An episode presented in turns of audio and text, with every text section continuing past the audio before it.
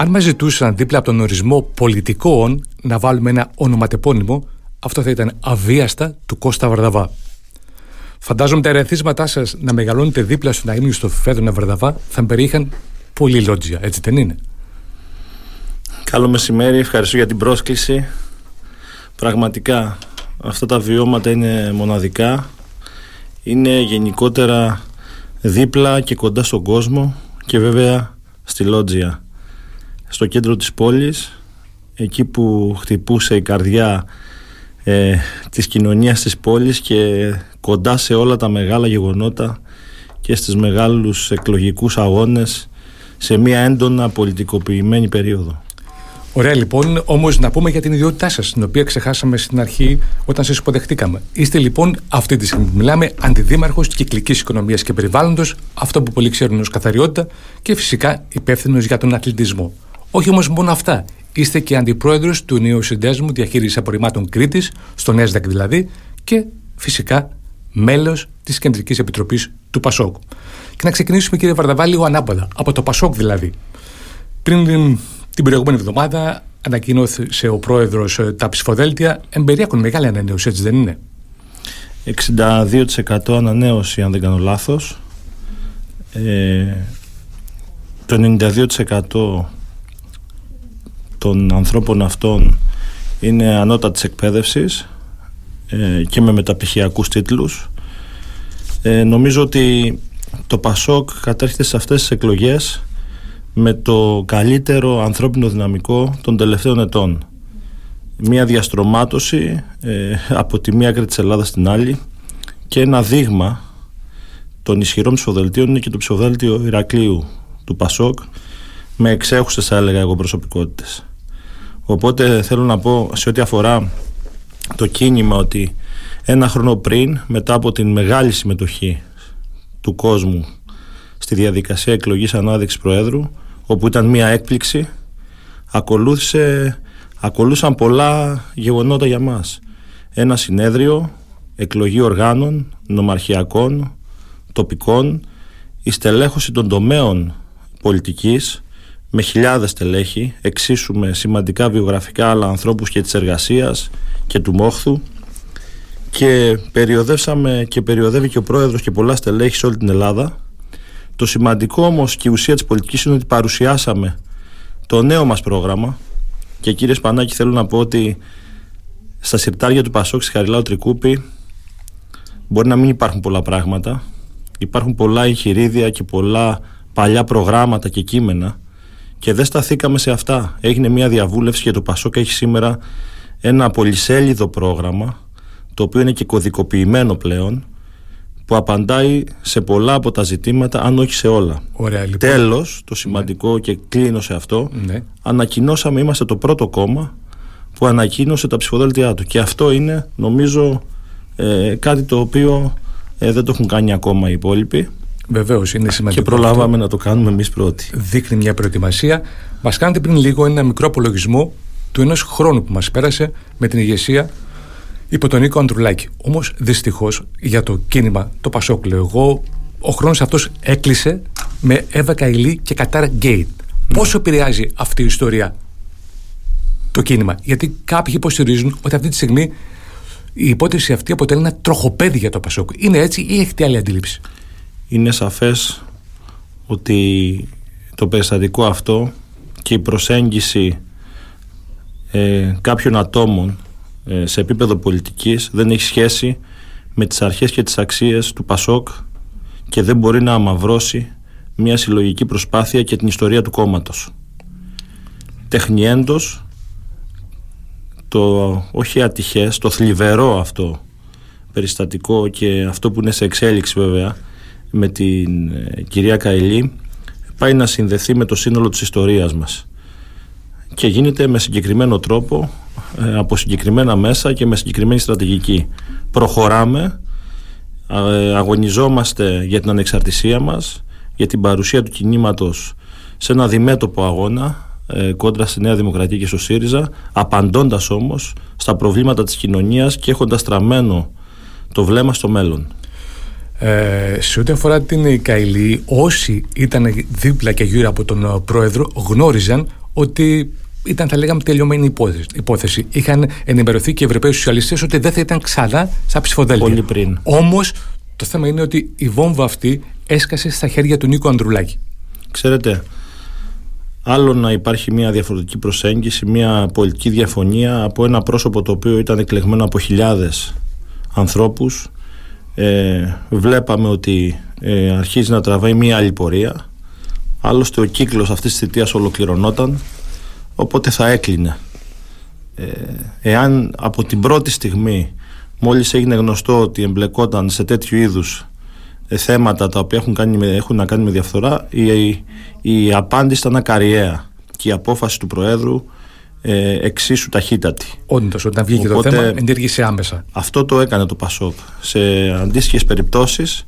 Αλλά κόμματα δεν το, αλλά κόμματα δεν το κάνουν ακόμα και σήμερα. Προσπαθούν να καλύψουν τέτοιου είδους περιστατικά ε, και να πηγαίνουν παρακάτω. Ή να εξαντλήσουν όλα τα περιθώρια της ανοχής. Ε, να ρωτήσω κάτι άλλο. Με το ΣΥΡΙΖΑ, γιατί τρώγεστε; Δεν τρογόμαστε με το ΣΥΡΙΖΑ. Αυτός τρώγεται μαζί σας; Υπάρχει μια διαφορετική προσέγγιση και αντίληψη των πραγμάτων. Είμαστε ένα αστικό κόμμα, αστικής δημοκρατίας, να το πω έτσι, που δεν δίστασε να σηκώσει στις πλάτες του τη χώρα σε δύσκολες στιγμές, θυσιάζοντα τα ποσοστά. Δεν επιδιώξαμε ποτέ να διχάσουμε τους Έλληνες ε, ούτε να λαϊκίζουμε με χείριστο τρόπο. Είμαστε μια δύναμη ευθύνης και είμαστε διαφορετικοί, κύριε Σπανάκη. Η Κουμουνδούρου και η κυρία Τσαπανίδου είπε τις προάλλες ότι ο Μητσοτάκης παρακολουθούσε τεχνιέντο τον Νίκο Ανδρουλάκη με σκοπό να κρυφακούσει κάτι για να τον εκβιάσει μετεκλογικά να συνεργαστεί με τη Νέα Δημοκρατία. Εσείς το ασπάζεστε αυτό; Συνομοσιολογία. Ε, αυτή είναι η διαφορά μας, κύριε Σπανάκη, με το ΣΥΡΙΖΑ. Όπως και η αποχώρηση από τη Βουλή στις ψηφοφορίες ουσιαστικά είναι μια απρέπεια στον κοινοβουλευτισμό και στη δημοκρατία μας. Οι Έλληνες βουλευτές όλων των κομμάτων είναι υποχρεωμένοι, είναι καθήκον τους να βρίσκονται στο ελληνικό κοινοβούλιο και να τοποθετούνται. Πόσο μάλλον αυτή της αντιπολίτευσης που είναι και ο θεματοφύλακας κατά την άποψή μου της δημοκρατίας. Ε, και με την ε, δήλωση της κυρίας Τσαπανίδου αλλά και με την κίνηση του κυρίου Τσίπρα να αποσύρει τους βουλευτές του ε, από το ελληνικό κοινοβούλιο και να μην συμμετέχουν στις ψηφοφορίες. Ναι, καταλαβαίνουμε πόσο διαφορετικοί είμαστε. Ωραία, να περάσουμε τώρα και στα δημοτικά. Νομίζω καιρός ήταν. Και να πούμε ότι στην παρούσα θητεία, μάλλον στις παρούσες δύο θητείες υπό τον κύριο Λαμπερνό είσαστε μόνιμα σε θέση αντιδημάρχου στην ε, φάση αυτή, όπως είπαμε και νωρίτερα, σας βρίσκουμε ως αντιδήμαρχο υπεύθυνο και για την καταριότητα. Να ρωτήσω, κύριο Βαρδαβά, το τελευταίο διάστημα δεν ακούω τόση γκρίνια όσο ακούγαμε παλιότερα για την καθαριότητα. Έχει αλλάξει κάτι και τι προοπτικές υπάρχουν για περαιτέρω βελτίωση; Κατά την ε, δική μου άποψη και με την ασχόλησή μου με την πολιτική θεωρώ ότι κάποια πράγματα πρέπει να είναι μετρήσιμα. Δεν πρέπει όλα να είναι αφηρημένα θεωρούμε με βάση συγκεκριμένους δείκτες και την εικόνα της πόλης σε πολλά από τα σημεία της και όχι μόνο στο κέντρο και μετά από πολύ συγκεκριμένες παρεμβάσεις όχι γιατί το λέμε εμείς. Το λένε οι πολίτες και το λένε και συγκεκριμένοι δείκτες. Τα πράγματα είναι καλύτερα. Σε κάποιες περιοχές ειδικά όπως το κέντρο είναι πολύ καλύτερα. Να ρωτήσω, το αναπλασμένο κέντρο βοηθάει στην αποκομιδή ή δεν βοηθάει; Κάθε ανάπλαση, κάθε πεζόδρομος πολλαπλασιάζει τις ανάγκες για καθαριότητα. Ε, την ε, στιγμή που πολλαπλασιάζονται και τα καφέ, τα take away, που κάθε ένας πίνει τον καφέ του ή κάτι τρώει κάτι στο πόδι, ε, από σουβλάκι μέχρι μια τυρόπιτα και περπατάει και απολαμβάνει το κέντρο. Όλα αυτά είναι σκουπίδια. Όλα αυτά είναι για μας η επισκεψιμότητα επίσης που έχει πολλαπλασιαστεί στο κέντρο είναι περισσότερη δουλειά. Ε, τα καταστήματα που δουλεύουν περισσότερο ε, έχουμε αυξημένο όγκο απορριμμάτων. Οπότε για μας είναι επιπλέον όλα αυτά. Ε, δεν μας αλαφρύνουν σε κάτι, το αντίθετο. Το αντίθετο. Λοιπόν, στο σημείο αυτό να κάνουμε μια μικρή μουσική διακοπή για να επανέλθουμε στη συνέχεια δρεμιδέρη.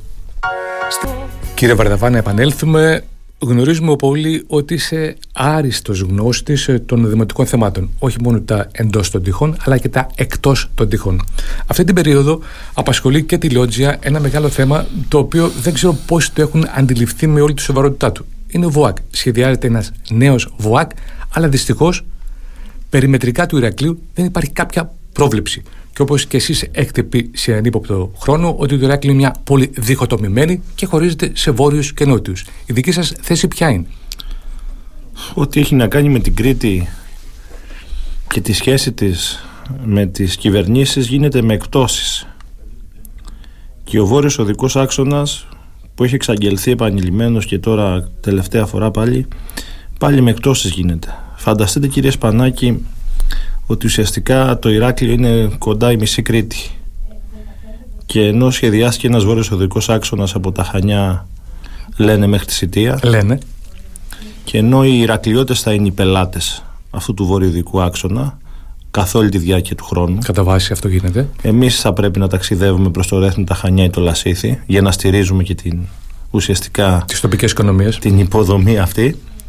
Μόλις φτάσαμε στο Ηράκλειο, ένας δρόμος ο οποίος πλέον δεν είναι βόρειος οδικός άξονας, είναι δρόμος του αστικού κομματιού της πόλης μας. Παρέμεινε χωρίς χάραξη διαφορετική, χωρίς μια εναλλακτική στην υπάρχουσα χάραξη και διχοτομή σε βόρειους και νότιους στο Ηράκλειο. Και όλοι οι Ηρακλειώτες θα είδαν την περίοδο της ασφαλτόστρωσης του δρόμου αυτού το κομφούζιο το κυκλοφοριακό, το κομφούζιο το κυκλοφοριακό μέσα στην πόλη. Καταλαβαίνετε λοιπόν ότι η συζήτηση αυτή δεν εξαντλείται εδώ. Κάποιοι το προσπέρασαν. Πάει λοιπόν να ξεκινήσει ένα έργο να υλοποιείται ήδη ξεπερασμένο. Πριν ξεκινήσει να υλοποιείται θα πρέπει να, να ζητούμε όπως συνήθως γίνεται ε, τι θα γίνει μετά. Αυτό που είπατε πριν για εκπτώσεις δεν έχετε άδικο. Όμως μήπως οι εκπτώσεις αυτές γίνονται και από τους αιρετούς που ακούνε κάτι χωρίς ιδιαίτερες ή με χαλαρές αντιδράσεις; Με χαλαρές αντιδράσεις, πολλές φορές χωρίς εναλλακτικές προτάσεις και σίγουρα αυτό αφορά και κυβερνητικούς κυρίως κάθε φορά βουλευτές την απαιτούμενη πίεση για να αντιληφθούν κάθε φορά οι εκάστοτε και δεν το περιορίζω στη σημερινή κυβέρνηση για να είμαι ειλικρινής ε, τη σημασία αυτού του νησιού, αυτής της πόλης στην ελληνική οικονομία αλλά και την ποιότητα ζωής που πρέπει να έχουν οι Ηρακλειώτες συγκρινόμενοι και με άλλους Έλληνες σε άλλα μέρη της Ελλάδος. Έχετε δίκιο λοιπόν, αυτό. Κάποια πράγματα πρέπει να τα απαιτούμε και να μην είμαστε διαλλακτικοί γιατί μας ανήκουν. Το κρατώ αυτό. Ε, στο σημείο που καθόμαστε, κύριε Βαρδαβά, στο στούντιο μέσα, αν κοιτάξουμε προς το βορρά, βλέπουμε το λιμάνι του Ηρακλείου. Είναι πολύ κοντά μας. Και βλέποντας το λιμάνι, πάντα μας έρχεται η κουβέντα αυτή που κάνουμε χρόνια για την ε, απόδοση της χερσαίας ζώνης του λιμανιού στο Δήμο Ηρακλείου. Αυτό έγινε. Όμως βλέπουμε ότι κάποια φιλέτα τα κρατάει το ΤΑΙΠΕΔ. Τι γίνεται με αυτή την ιστορία; Έχουμε δύο ζητήματα. Το ένα είναι η απόδοση, όπως είπατε, αυτής της παράκτης να το πω ζώνης η οποία ουσιαστικά είναι βάρη περισσότερο για το Δήμο είναι ένα βήμα για να πάρουμε ένα κομμάτι της πόλης το οποίο δεν το είχαμε όμως ως για μαγείας κάποια φιλέτα και κάποια κτίρια που είναι άμεσα συνδεδεμένοι με την πολιτιστική, πολιτιστική δραστηριότητα της πόλης όπως είναι ο θεατρικός σταθμός όπως θα μπορούσε να είναι το κτέλ δεν δίδονται, δεν παραχωρούνται στο Δήμο. Αν και είναι κομμάτι της πόλης. Και αναρωτιέμαι, το ενετικό λιμάνι με το Μαρίνα. Το Μαρίνα ακριβώς. Το κτίριο του κτέλ και του θεατρικού σταθμού. Ποιος είναι ο λόγος να κρατηθούν και να το διαχειρίζεται ένας νέος οργανισμός λιμάνους Ηρακλείου; Με κάποιους αξιωματούχους που θα διορίζει εκάστοτε κυβέρνηση και ο επενδυτής θα έχει το άλλο κομμάτι που θα αφορά το εμπόριο, την κρουαζιέρα, ουσιαστικά το κύριο αντικείμενο του λιμένα. Και η Άρα, η διεκδίκηση πρέπει να είναι ε, συνεχής, σαφής. Θα μπορούσε αυτά να έχουν δοθεί όλα στο Δήμο Ηρακλείου, να αποδοθούν άμεσα τα δύο κτίρια του κτέλ και του θεατρικού σταθμού. Αυτά ανήκουν στους Ηρακλειώτες και βέβαια η μεγάλη συζήτηση είναι για την πόλη του λιμανιού. Η πόλη του λιμανιού είναι κάτι που θα βοηθήσει την οικονομία, θα αναπτύξει το εμπόριο, θα βελτιώσει τις υποδομές αυτού του λιμανιού. Όμως, όμως η κυβέρνηση θα πάρει τα αντίστοιχα ανταλλάγματα από αυτή την πώληση και τι θα μείνει στο Ηράκλειο εκτός από τα προηγούμενα; Προβλήματα πολύ καυσαέριο, αυξημένη κίνηση ε, και πολλά, πολλά άλλα ζητήματα και εκείνη που θα πρέπει να συζητήσουμε σοβαρά τα αντισταθμιστικά ωφέλη για την πόλη Ωραία, να μην αφήσουμε κύριε Βαρδαβά παραπονημένο και το κομμάτι του αθλητισμού το οποίο υπηρετείται Και πριν μας πείτε εντάχει τα αθλητικά, ε, να κάνω μια εντριγαδόρικη ερώτηση. Σε αυτό το κομμάτι έχει βοηθήσει καθόλου ο κ. Αβγενάκη και να φέρομαι στον κύριο Αβγενάκη που είναι υφυπουργός και να υπενθυμίσω την όχι καλή σχέση με τη Λότζια στην αρχή και αυτή της θητείας. Τώρα φαντάζομαι έχει εξομαλυνθεί αυτή η κατάσταση και θέλω να μου πείτε εσείς αν στα τα αθλητικά του Δήμου υπάρχει κάποια βοήθεια από τον κύριο Αβγενάκη ή δεν έχει κάποια συνάφεια με το αντικείμενό σας; Κύριε Σπανάκη, ο, ο Δήμαρχος Ηρακλή, ο κύριος Λαμπρινός, αλλά και όλοι εμείς είμαστε απόλυτα θεσμικοί. Δεν μένουμε σε πιθανές πολιτικές αντιπαραθέσεις ή σε οτιδήποτε άλλο. Συνεργαζόμαστε με όλες τις κυβερνήσεις και με όλους τους υπουργούς. Πόσο μάλλον με ανθρώπους οι οποίοι είναι και εκλέγονται στο νομό Ηρακλείου. Θέλω να πω ότι έχουμε καλές στιγμές και οι περισσότερες στιγμές συνεργασίας με τον κύριο Αβγενάκη μέχρι σήμερα στους παράκτης μεσογειακούς και σε άλλα ζητήματα είναι καλές. Η συνεργασία είναι καλή. Δεν έχουμε πάντα όλα όσα θέλουμε, δεν συμφωνούμε πάντα σε όλα, αλλά υπάρχει μια καθαρή συνεργασία με τις συμφωνίες μας και τις διαφωνίες μας. Ωραία. Να ρωτήσω κάτι άλλο, μιας που αναφέρατε και τον κύριο Λαμπρινό. Άποψη δική μου είναι ότι η δύναμη πολιτών σε αυτή τη φάση, όπως το βλέπω εγώ, είναι αυτό που λέμε στα εξών συνετέθη. Και να πούμε ότι ο Δήμαρχος, ο κ. Λαμπερινό, ολοκληρώνει το δημοτικό του βίο, όπως έχει ο ίδιος πει. Ο Γρηγόρης ο Πασπάτης θα είναι υποψήφιος βουλευτής με τη Νέα Δημοκρατία και ο Πέτρος Ενιωτάκη έχει εγκαταλείψει πρώιμα την παράταξη της δύναμης πολιτών. Αυτοί λοιπόν ήταν και οι τρεις πόλοι που συναντήθηκαν πριν 8-9 χρόνια για να κάνουν τη δύναμη πολιτών. Τώρα όμως αυτοί οι πόλοι δεν υπάρχουν. Τι γίνεται στη συνέχεια; Η δύναμη πολιτών δεν ήταν ε, ουσιαστικά μια ιστορία τριών ανθρώπων. Το αντιλαμβάνεστε. Προφανώς. Μπορεί να έπαιξαν ρόλο οι προσωπικότητες αυτές αλλά κυρίως του Δημάρχου Ηρακλείου ήταν και δεκάδες, εκατοντάδες θα έλεγα ε, άλλοι πολίτες και στελέχη ακόμα και της σημερινής Δημοτικής Αρχής. Πάντα σε Ολοκληρώνει ένα κύκλο μια εννιαετίας να το πω, δύο θητιών. Η μεγάλη μας ευθύνη είναι η επιτυχής ολοκλήρωση του έργου μας ε, μέχρι τέλος του έτους, του 2023. Αυτή είναι η παρακαταθήκη και αυτό πρέπει και οφείλουμε να αφήσουμε στην πόλη. Το τι θα γίνει μετά, εάν αυτό διαλυθεί, εάν αυτό συνεχιστεί, δεν αφορά ένα πρόσωπο, ε, αφορά πολλά ε, και θα το δούμε στο μέλλον.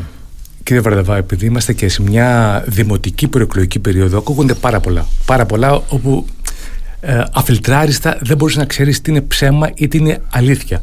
Ένα από αυτά που ακούγονται είναι λέει ότι και ο Λαμπρινός θα δώσει δαχτυλίδι στον Αλέξη Καλοκαιρινό. Αυτό τώρα είναι ανυπόστατη φήμη, είναι σκόπιμη διαρροή ή είναι κακόβουλο λογισμικό; Ο Βασίλης Λαμπρινός δεν μοιράζει δαχτυλίδια. Όχι σε ανθρώπους οι οποίοι μπορεί να εκτιμά αλλά δεν έχει συνεργαστεί ποτέ, αλλά ούτε στους ίδιους τους συνεργάτες. Δεν έχει να κάνει με όλα αυτά, όλη αυτή η κουβέντα έχει να κάνει με το παρελθόν. Ήταν σε άλλες εποχές σε άλλες συνθήκες και σίγουρα δεν μας ικανοποιεί εμάς που είμαστε προοδευτικοί δημοκράτες. Οπότε ο Βασίλης Λαμπρινός δεν μοιράζει δαχτυλίδια σε κανένα.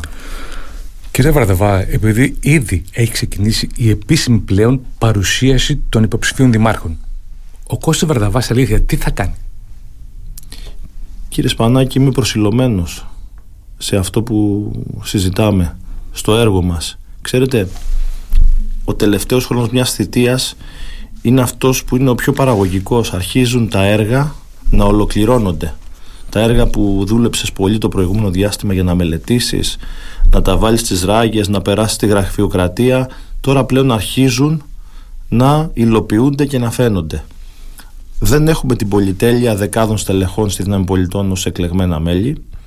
Είμαστε 11 άνθρωποι και οφείλουμε στους δημότες ε, για την εμπιστοσύνη τους να ολοκληρώσουμε επιτυχώς το έργο μας. Οπότε θέλω να σας πω είμαι αντιδήμαρχος πολλών αρμοδιοτήτων και είμαι προσιλωμένος περισσότερο σε αυτό. Σε ό,τι αφορά για να μην υπεκφεύγω ναι, το ερώτημα έχω ξαναπεί ότι με ενδιαφέρει πολλαπλώς ο Δήμος Ηρακλείου και για το μέλλον. Με ενδιαφέρε πάντα και στο παρελθόν. Η συζήτηση που πρέπει να γίνεται δεν είναι ποιο και τι σε ονόματα είναι τι δήμαρχο ζητάει η πόλη, τι δήμαρχο χρειάζεται η πόλη και με ποια χαρακτηριστικά από το 2024 και μετά. Πάντως, χθες βράδυ ο κύριος Γιώργος Αλεξάκης παρουσίασε τη δική του υποψηφιότητα και μάλιστα άφησε εχμές και σπόντες για συνυποψηφίους του, να το πούμε ανθυποψηφίους του, που έχουν είτε εκδηλώσει είτε ακόμα δεν έχουν εκδηλώσει ενδιαφέρον. Επίσης, κάτι ψέλισε για δουλειά, για δουλειές. Εγώ, σαν υπονοούμενο το εξέλαβα, αλλά δεν κατάλαβα τι ακριβώς. Εσείς που είστε πιο κοντά στην δημοτική πραγματικότητα, μπορείτε να αντιληφθείτε τι είναι αυτό, η δουλειά, οι δουλειές; Είναι θετικό να υπάρχει ενδιαφέρον για την πόλη.